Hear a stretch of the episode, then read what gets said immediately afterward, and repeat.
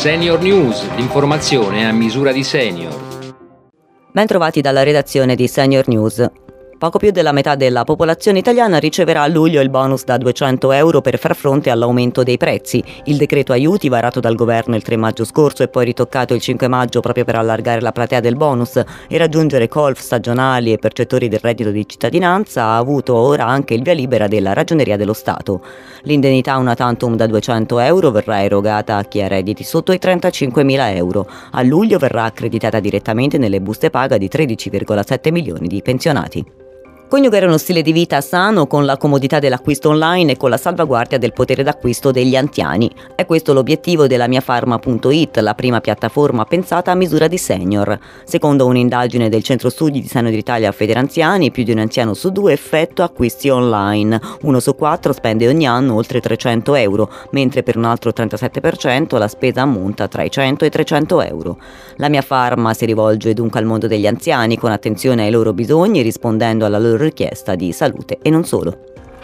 L'idrocefalo normoteso è una patologia neurologica caratterizzata da un'eccessiva quantità di liquido cerebrospinale nei ventricoli cerebrali. Colpisce soprattutto i soggetti di età compresa fra i 60 e i 70 anni. Ci spiega perché Giampaolo Petrella, specialista in neurochirurgia.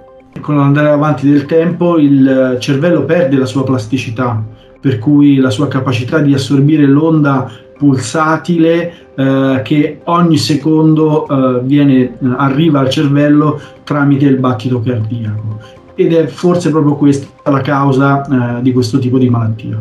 Il mancato riconoscimento del, di questa patologia, oltre a determinare un peggioramento eh, delle condizioni del paziente, determina anche un, diciamo, un aggravamento della spesa della, dell'intera società perché un paziente che viene scambiato per eh, paziente affetto da Alzheimer è un paziente che negli anni arriva a costare anche 100.000 dollari l'anno, assumendo dei farmaci inutili, dannosi, costosi e eh, determinando anche una spesa per la, diciamo, l'economia sanitaria nazionale e mondiale Cambiano le regole per ottenere il bonus bollette a sostegno delle famiglie sempre più in difficoltà a causa della corsa dei prezzi e del caro energia. Il bonus già previsto per il secondo trimestre è prorogato anche per il terzo trimestre ed inoltre sarà retroattivo.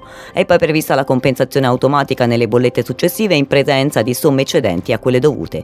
Il bonus viene assegnato a tutti i nuclei familiari con ISE non superiore ai 12.000 euro o ai 20.000 euro per le famiglie con almeno 4 figli a carico.